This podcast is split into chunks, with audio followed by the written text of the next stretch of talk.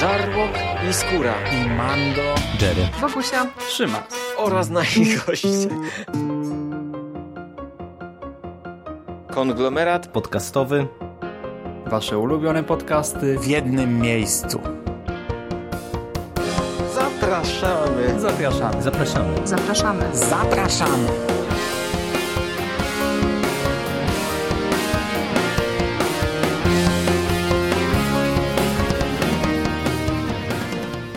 Witam Was wszystkich bardzo serdecznie w kolejnym odcinku konglomeratu podcastowego. Z tej strony Michał Rakowicz, czyli Jerry.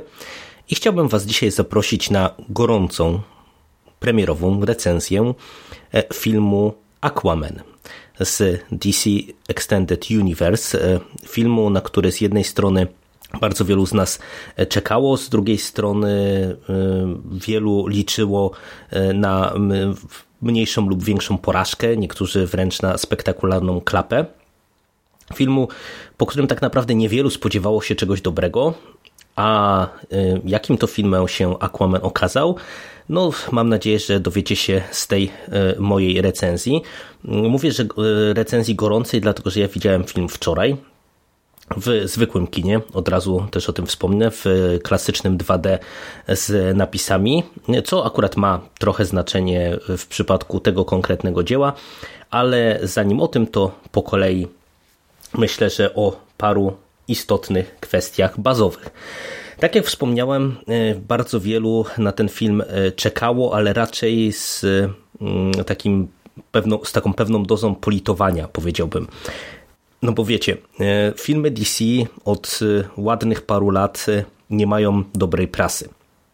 No i umówmy się, że dosyć słusznie, no bo z jednej strony mamy bombastyczny świt sprawiedliwości, czyli Batman v Superman, który jest filmem dosyć powszechnie odsądzanym od czci i wiary. E, z drugiej strony mamy Suicide Squad, e, który był filmem z potencjałem, e, ale niestety w większości zmarnowanym. Wonder Woman było taką pierwszą iskierką nadziei. Wszyscy liczyli po cichu, że to będzie takie odwrócenie karty jeżeli chodzi o e, porażki mniejsze lub większe DC, e, po czym przyszła Justice League, no i się okazało, że nadal e, DC ma swoje problemy, jeżeli chodzi o, o filmowe uniwersum.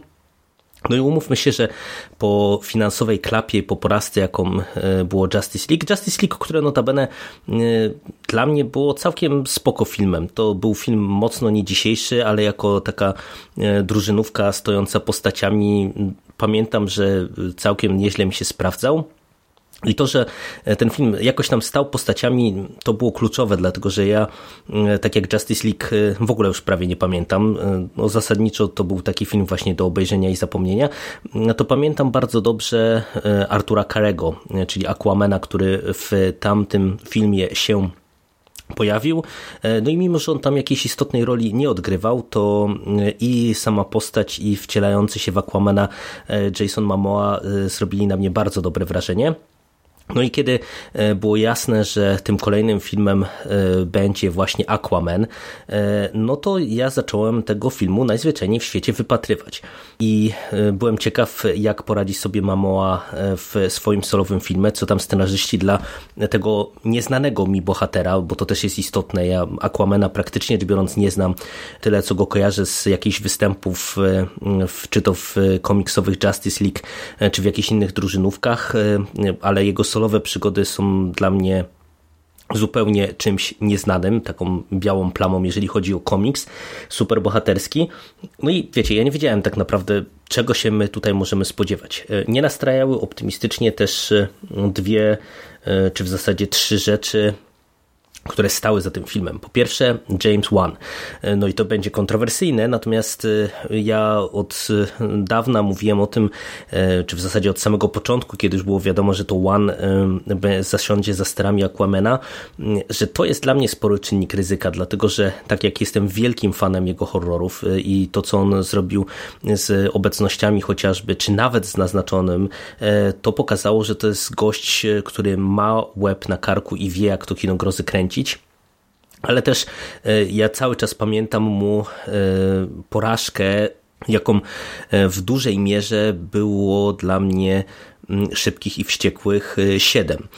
No, przy całej mojej sympatii do tej serii i przy e, tym, że ten film e, dostarczył mi też sporo radości, to niestety e, w mojej ocenie to, że to była bardzo średnia odsłona w całości, niestety sam Wan jako reżyser ponosi sporą część odpowiedzialności. Wydaje mi się, że to poza wszystkimi problemami, jakie miał ten film, no to była kwestia chyba pewnego, pewnej nieumiejętności poradzenia sobie z dużym budżetem.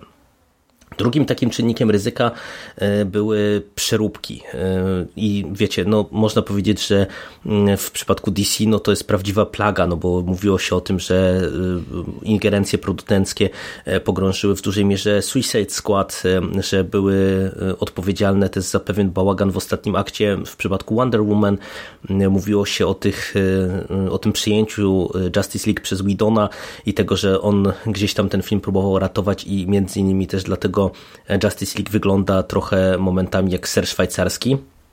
Ale to mi nawet nie chodziło o tego rodzaju ingerencję, e, tylko wiecie, o, o, sam fakt, że znowu mamy scenariusz e, teoretycznie jednego twórcy, w, w tym przypadku niejakiego Willa e, Billa, postaci zresztą anonimowej dosyć, jeżeli chodzi o świat scenopisarski, ale to, że ten scenariusz później był właśnie zmieniany przez samego Wana, przez Johnsona McDolricka, czyli twórcę też, który współpracował z Wanem między innymi przy drugiej obecności, no i wiecie, to zawsze tego rodzaju e, miksy scenariuszowe no też budzą pewne wątpliwości. Z jednej strony to jest standard przy tym kinie superbohaterskim, z drugiej strony to właśnie zawsze e, musi budzić zastanowienie, na ile e, na przykład ten pierwotny scenariusz był słaby i na ile on był później poprawiany, czy to była kosmetyka, czy to było tak jak w przypadku Justice League trochę operacja już na otwartym sercu, która będzie miała wpływ na finalne dzieło. No i też e, to, co mnie osobiście nie nastrajało optymistyczne, mm, optymistycznie, to jest kwestia mm, marketingu. E, bo Aquaman miał, powiedziałbym, taki dosyć e, słaby marketing, w tym sensie, że o tym filmie nie było specjalnie głośno. Z jednej strony mieliśmy fajne akcje, jak na przykład e, filmik, który był e, zaprezentowany przy okazji San Diego Comic Conu, gdzie Mamoa skakał do wody, prezentując na telefonie zapowiedź, że tam dnia następnego, czy za ileś tam godzin zobaczymy trailer Aquamena. Ale z drugiej strony same trailery były nijakie. Były nijakie i e, skupiały się na e, potencjalnie, czy potencjalnie dla mnie tak to wyglądało, że znowu będziemy się skupiać na genezie bohatera, co wydawało mi się dosyć e, chybionym pomysłem całościowo. No i tak jak na film czekałem, no to widzicie ile tutaj tych różnego rodzaju ryzyk wymieniłem. No i wybrałem się na y, Aquamena kosztem nowego Spidermana. E, póki co, mam nadzieję, że na niego też wkrótce dotrę do kina. I powiem Wam, że absolutnie tego nie żałuję.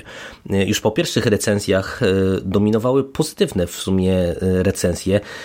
Powiedziałbym nawet, że zaskakująco pozytywne ale ja nie czytawszy jakby takich jakichś streszczeń fabularnych, nie wiedząc do końca z czym my będziemy mieli do czynienia, mm, wychodziłem z kina e, bardzo, bardzo zadowolony i uważam, że to jest po prostu jeden z fajniejszych blockbusterów, jeden z fajniejszych super, filmów superbohaterskich, jakie w ostatnich latach e, dostaliśmy. I dlaczego jest tak dobrze i co się tutaj tak bardzo udało? To po kolei bym chciał Wam w tej chwili opowiedzieć. I pierwszą podstawową rzeczą e, jest e, aktorstwo. James Wan e, tutaj jako reżyser miał nosa do fajnego prowadzenia postaci. Z jednej strony mamy Jasona Momoa w roli Aquamena i on tak jak był świetny w Justice League, tak tutaj jest równie kapitalny. To jest, wiecie, postać, która jest takim troszeczkę grubo ciosanym wioskowym chłopkiem roztropkiem, takim wioskowym chłoptasiem, który lubi sobie wypić, lubi e, przywalić komuś w gębę, ale co do zasady jest gościem o złotym sercu, który no, potrafi zaskarbić sobie łatwo sympatię nas widzów i też otoczenia tak naprawdę. I Jason Momoa w tej roli jest y, fantastyczny. No, to jest y, po prostu y, rola jakby napisana pod niego. On, on się prezentuje jako ktoś, kto po prostu jest Arturem Curry, jest Aquamanem. Naprawdę duże, duże brawa za, za ten casting, dlatego że aktor tutaj e, zostawił bardzo dużo serca i to widać. Widać, że on się świetnie czuje w tej roli, widać, że świetnie się bawił na planie mm, i to się przekłada na e, naprawdę rosnącą tylko i wyłącznie z minuty na minutę sympatię nas widzów do jego postaci. E, ale tego troszeczkę ja już się spodziewałem właśnie po jego występie w Justice League. To, czego się mniej spodziewałem, to jak dobrze wypada tutaj cały e, równorzędny, że się tak wyrażę, i drugi plan. E, mówię, że równorzędny, bo e, zaskakująco świetnie poprowadzoną postacią jest Mera. W tej roli Amber Heart, do której ja mam mm, słabość od czasów Drive Angry, gdzie kopała dupy kultystom wespół z Nicolasem Cage'em i gdzie prezentowała się naprawdę fantastycznie. I tutaj e, ja miałem sporo obawy co do jej postaci, bo tak jak mówiłem o słabym marketingu, to jak widziałem te zdjęcia w zielonym kostiumie Mary, to, to wszystko wyglądało dziwnie. I faktycznie tutaj jej pierwsze pojawienie jest trochę dziwne. Ten kostium wizualnie w pierwszej chwili prezentuje się bardzo tak sobie. Ale tak naprawdę to nie ma znaczenia, bo bardzo szybko my się przyzwyczajamy do tego, jak ta postać jest prezentowana, a to jest po prostu y, rewelacyjnie zaprezentowana postać y, y, równorzędna niemalże do Aquamena i to jest po prostu coś fantastycznego. Ona ma bardzo dużo czasu e, antenowego, że się tak wyrażę. Są świetnie ukazane jej moce, które są super efektowne i naprawdę bardzo, bardzo dobrze to się prezentuje na ekranie i od tej strony wizualnej, e, i od strony pomysłowości wykorzystania efektów specjalnych, ale o efektach specjalnych to jeszcze dużo więcej za chwilę Wam opowiem. Ale e, naprawdę ta postać wypada e, fantastycznie i jest odegrana fantastycznie. A co więcej, tutaj i scenarzyści, i e, reżyser umieli wykorzystać naturalną chemię, która jest pomiędzy mamą i Merą. Te postaci, czyli, czyli wcielającą się w nią Amber Heart, te postaci mają ze sobą dużo interakcji przez sporo część czasu trwania filmu, one przebywają gdzieś tam w swoim towarzystwie e, momentami, to, to skupiamy się tylko i wyłącznie na nich e, i naprawdę e, to wszystko gra bardzo dobrze. Ich relacja jest fajnie nakreślona, fajnie zarysowana. E, one e, gdzieś tam przechodzą jakąś tam wspólną drogę i oczywiście można się tutaj na niektóre rzeczy zrzymać, jak na, e, wiecie, tak, taki szybki romans, można powiedzieć, który tutaj nam się gdzieś tam w pewnym momencie kreśli, ale to nie przeszkadza jakby w odbiorze tych postaci i, i relacji pomiędzy nimi. I dla mnie to jest też bardzo duży plus, że właśnie twórcy zdecydowali się na tak w sumie zaskakujący krok, jak gdzieś tam wprowadzenie tak naprawdę równorzędnej postaci do, do teoretycznie głównego bohatera, bo wieście lub nie, ale Mera y, sprawia tutaj wrażenie i jest prezentowana jako równorzędna partnerka dla Artura Karego. Ba, ja bym wręcz powiedział, że ona, jeżeli chodzi o swą potęgę, jest postacią e, silniejszą w wielu momentach od e, Artura i to jest fajnie wykorzystywane scenariuszowo, fajnie prowadzone, naprawdę wielkie, wielkie brawa. No i to jest ten element równorzędności, o którym wspomniałem, e, ale właśnie bardzo dobrze wypada drugi plan. Mamy Williama Defoe jako Wulko, który jest świetny. Jest Lundgren, Dolph Lundgren, co do którego ja mam słabość, wiecie, jeszcze od czasów akcyjniaków z lat 80. jako król, król Nerus ojciec Mary, który y, wypada, powiedziałbym może nie jakoś oszałamiająco, bo nie ma tutaj za wiele do, do grania, ale e, całościowo y, naprawdę bardzo sympatycznie się na niego patrzy. Jest Patrick Wilson, e, świetnie znany z e, filmów Wana jako król Orm, król Atlantydy i widać, że kapitalnie się bawił swoją rolą. E, mamy także Nicole Kidman, która bardzo dobrze wypada.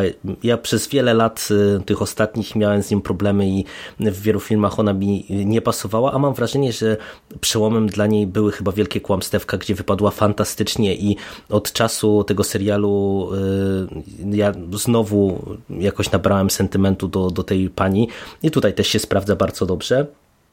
Wiecie, e, tutaj wymieniam postaci e, jako, jako jedną z mocy napędzających tego filmu i to jest naprawdę e, dla mnie bardzo duże zaskoczenie właśnie, że się udało taką plejadę ciekawych, interesujących bohaterów nam tutaj wykreować. Drugi zasadniczy plus to jest ton i tempo opowieści. Aquaman to jest film przygodowy, to jest takie kino akcji, taki blockbuster pełną gębą. I to jest e, świetnie poprowadzone tutaj i od strony scenariusza, i od strony reżyserskiej, bo One wie, co chce zrobić i jak chce ten swój cel osiągnąć. I to jest rewelacyjne. Po pierwsze, co jest dla mnie, czy co było dla mnie mega zaskoczeniem, tutaj tak naprawdę nie dostajemy w ogóle originu. Czyli to, co nam zapowiadały tutaj trailery, tak naprawdę gdzieś tam się pojawia, ale to tutaj nie ma znaczenia. My dostajemy od samego początku e, super bohatera, który mm, jest już bohaterem. On już funkcjonuje w tym świecie e, i tak naprawdę to nie jest opowieść o takim tym klasycznym, wiecie, od zera do bohatera albo poznawaniu swoich mocy chociaż troszeczkę też, e, ale bardziej to jest e, historia o e, dorośnięciu do odpowiedzialności, o przyjęciu odpowiedzialności nie tylko za siebie, nie tylko nawet za, za ludzi, których Aquaman jako ten superbohater kojarzony z wodą na morzach chroni, ale także o przyjęciu odpowiedzialności za Atlantydę i swoich współplemieńców, współbraci, i to jest naprawdę e, bardzo ciekawy zabieg e, fabularny, bo e, wiecie, to ustawia cały ten film. My tutaj nie mamy, tak jak wspomniałem, klasycznego originu, tylko mamy film, który się skupia na trzech rzeczach. Na dworskich intrygach, no bo to wszystko kręci się wokół Atlantydy, co też było rewelacyjnym zabiegiem w mojej ocenie i świetnie się sprawdziło.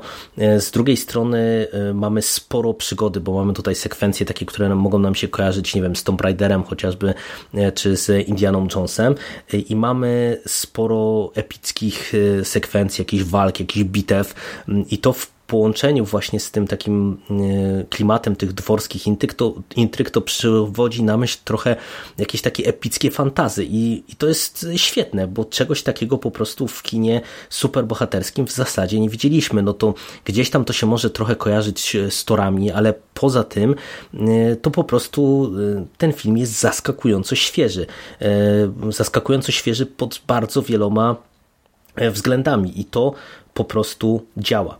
E, tutaj cała ta intryga, ona jest momentami prosta, ona jest momentami przewidywalna, czy niektóre rozwiązania, e, które tutaj dostajemy, one są prawie że jasne od początku dla widza, mimo że oczywiście film jest prowadzony tak, żeby nas czymś tam zaskoczyć. Ale nie zmienia to postaci rzeczy, że cała ta intryga jest e, sprawnie prowadzona i przede wszystkim z zaskakującym e, wątkiem Black Manty, czy może nawet nie tyle zaskakującym wątkiem Black Manty, co wątkiem, który mm, jest dobrze wprowadzony i dobrze dokoptowany do całej tej podmorskiej e, całej tej podmorskiej sekwencji, do całego tego podmorskiego sedna tej intrygi.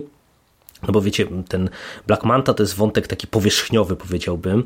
E, I teoretycznie ja w niektórych recenzjach się spotkałem z taką opinią, że to jest wątek do wycięcia, a wydaje mi się, że nie, że to całkiem nieźle e, też zostało tutaj wprowadzone. Widzimy, e, że to jest postać, która przez swoje interakcje z Arturem Carrym ma na niego konkretny wpływ, e, napędza go w pewien sposób, e, e, ciekawie jakby zwiększa dynamikę tak naprawdę na linii Arthur Curry, Król Orm i, w ogóle cała filozofia Króla Orma, czy, czy pokazuje z innej strony filozofię Króla Orma i, i to jak on działa, to jest naprawdę dobrze wprowadzony i dobrze prowadzony wątek.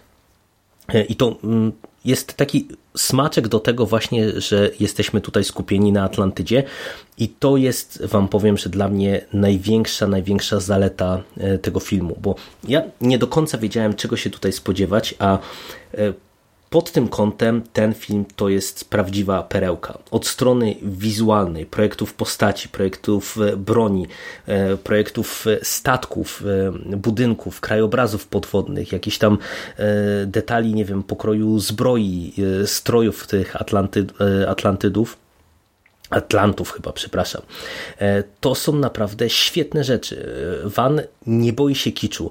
E, czasem wręcz podpada pod jakiś kamp i robi to na tyle umiejętnie, że to wypada po prostu fajnie. Ten film jest kolorowy, o czym w wielu recenzjach na pewno już usłyszeliście, ale on jest przede wszystkim pomysłowy. On miesza przeróżne stylistyki. Wiecie, mamy mm, starożytność, która gdzieś tam jest kojarzona właśnie z Atlantydą i mamy różnego rodzaju takie e, starożytne e, elementy, e, czy elementy ze starożytności raczej. I to jest pomieszane z jakąś super, hiper, ultra nowoczesną technologią Atlantów i to po prostu nie powoduje u widzów żadnego dysonansu. To jest po prostu coś, co się chłonie i kiedy my z jednej strony widzimy, nie wiem, pojedynek na arenie e, rodem po prostu z jakiegoś rzymskiego koloseum, a z drugiej strony e, widzimy most prowadzący do Atlantydy, e, który przywodzi na myśl nam coś, co byśmy mogli zobaczyć, nie wiem, w Blade Runnerze chociażby, to, to po prostu jest fenomenalne, jak to dobrze się udało wszystko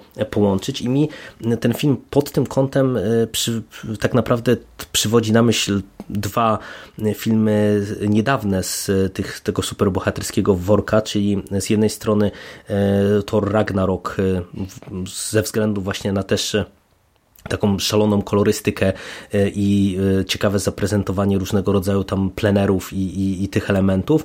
Z drugiej strony mieliśmy właśnie Black Panthera, który też nam prezentował zaawansowaną technologię e, zestawioną gdzieś tam z pewnymi elementami folkloru zresztą w ogóle to nie jedyna rzecz, która e, trochę przywodzi na myśl Black Panthera, jeżeli chodzi o Aquamana, bo też mamy tutaj te plemiona, trochę na zasadzie Black Panthera, też mamy ten wątek królewski i tak dalej, i tak dalej. I ja od razu wam powiem, to, to, to też będzie niepopularna opinia, że moim zdaniem Aquaman z tymi wszystkimi elementami, które tutaj wymieniłem, które łączą te dwa filmy, radzi sobie lepiej e, niż Black Panther, więc to też pokazuje, jak dobrze ja się bawiłem osobiście na tym filmie i to akurat nie ma nic do rzeczy, że ja nie jestem wielkim fanem Black Panthera. Po prostu w mojej ocenie to zostało tutaj po prostu zdecydowanie, zdecydowanie lepiej zrobione. I wiecie, tutaj naprawdę od tej strony wizualnej i efektów specjalnych to jest fenomenalny film. Moce i Aquamena i Mary y, są świetnie zaprezentowane. To, co, to na co ja narzekałem przy Szybkich i Wściekłych 7 i to, co uważam, że niestety Łanowi tam nie wyszło, czyli kręcenie scen akcji, które były po prostu jakoś zaprzepaszczone. Wiecie, ja pamiętam jak widziałem filmiki z planu, gdzie, nie wiem, były wyrzucane samochody z samolotu i mimo wszystko to później na finalnym produkcie, czy w finalnym produkcie na, na koniec filmie wyglądało dosyć biednie i my tam w scenach akcji nieraz nic nie widzieliśmy, albo były tak zmontowane, że wyglądało jak tanie CGI, a tutaj widać wszystko. Tu jest, ten film jest tak dobrze poprowadzony pod kątem akcji, a tu akcji jest multum. Tu po prostu jak wchodzimy w sam środek akcji od samego początku, to tutaj ciągle coś się dzieje, ciągle coś wybucha, e, ciągle mamy jakieś dynamiczne sekwencje, walki z potworami, bitwy, walki e, z różnego rodzaju jakimiś tam wojskowymi, jakimiś speckomandosami, z czarną mantą i tak dalej, i tak dalej. I to jest naprawdę pod tym kątem film przekozacki i, i naprawdę świetnie poprowadzony. Do tego, e, co też dla mnie jest zaskoczeniem, zagrało tutaj to wszystko ładnie z muzyką. Z jednej strony mamy elektronikę, jakieś syntezatory, coś co przywodzi na myśl e, trochę e, muzykę z lat 80., z drugiej strony mamy jakieś taneczne hity z Pitbullem w roli głównej, a to wszystko no, ku zaskoczeniu mojemu i nie tylko naprawdę ładnie gra i tworzy jedną wielką, spójną całość i za to ogromne brawa dla Jamesa Wana, dlatego że wiecie, scenariusz scenariuszem, ale po prostu w tym filmie widać, jak bardzo on miał nad tym wszystkim kontrolę, jak to wszystko było dobrze przemyślane, jak to było wszystko e, dobrze poprowadzone i, i e, z, wykonane z dbałością o szczegóły. Świetna robota. E, czy zatem Aquaman to jest film bez wad? No nie, oczywiście, że nie. To jest film, który trochę kuleje dialogami, bo z jednej strony mamy, wiecie, sporo opisowych dialogów, które nam muszą wyjaśnić zasady rządzące tym światem i wydaje mi się, że można to było zrobić trochę lżej. Czasami tutaj to wypada lekko przyciężko. E, czasem e, te relacje pomiędzy bohaterami są rozpisane ciut za szybko, mam na myśli tutaj chociażby wątek romansowy, e, który, wiecie, dzięki chemii pomiędzy aktorami wypada i tak fantastycznie, i tak się to fantastycznie ogląda, ale pewnie gdzieś tam fabularnie to jest lekki problem. I w zasadzie z mojej strony to by było na tyle, jeżeli chodzi o zarzuty. Dwa podstawowe elementy, na które ja widziałem, że gdzieś tam się narzeka, to jest po pierwsze ilość wątków, mnogość tych elementów, które tutaj jest wrzucona do tego filmu i jego długość, ale ja wam powiem, że jeżeli chodzi o, o ilość elementów, które tutaj dostajemy, ilość wątków, to wszystko jest e, dobrze rozpisane, bo faktycznie tych wątków jest dużo, tych postaci jest dużo, ale tak naprawdę ja widzę, że to się wszystko zazębia. Ja widzę, że e, tutaj każdy jeden element jest e, właśnie elementem układanki i tak naprawdę, nie wiem, wyrzucenie chociażby tej Black Manty, o której, czy tego Black Manty, o którym Wcześniej wspomniałem, że niektórzy podnoszą, że tego bohatera mogłoby nie być. E, no to, to wcale tak nie jest, że to by się obyło bez problemów dla filmu. Wydaje mi się, że to po prostu w takiej wersji, jakiej ten film dostaliśmy, e, to się wszystko naprawdę dobrze sprawdza i układa w spójną całość. I to też jest e, odpowiedź od razu na długość tego filmu. Ten film jest długi, ale on potrzebuje po prostu miejsca, aby te wszystkie elementy wybrzmiały i tutaj e, to pozwala nam momentami odetchnąć, to pozwala nam na epickie bitwy, e, to pozwala e, na to, że to szalone tempo po prostu nas cały czas trzyma w zainteresowaniu. No, dla mnie to jest naprawdę jedno z najprzyjemniejszych zaskoczeń filmowych tego roku. I mimo, że oczywiście nie jest to żadne arcydzieło kinematografii, to tak jak napisaliśmy Wam na Facebooku, to jest film, na który powinniście wybrać się do kina, jeżeli lubicie kino superbohaterskie, jeżeli lubicie dobre blockbustery, mm, dlatego że pomijając e, wszystkie elementy, które mogą wam nie podejść, to jest po prostu zaskakująco świeży, zaskakująco oryginalny e, w kontekście jakby głównie wizualnym, oczywiście nie fabularnym. Fabuła to jest, e, można powiedzieć, historia stara jak świat i fantastycznie zrealizowany od strony technologicznej e, film. Ja bardzo się cieszę, że on na siebie zarabia, e, bo w tym momencie na w zasadzie niewiele ponad tydzień od premiery on zarobił na świecie już ponad 660 6 milionów dolarów, czyli więcej niż Justice League przez cały okres funkcjonowania w kinach. Mówi się już o sequelu i ja naprawdę przyjmę go z otwartymi ramionami i będę czekał na e, kolejne przygody Artura Carego. Bardzo, bardzo dobrze bawiłem się na tym filmie i serdecznie Wam polecam wizytę w kinie. Ode mnie na dzisiaj to wszystko. Dzięki i do usłyszenia. Cześć.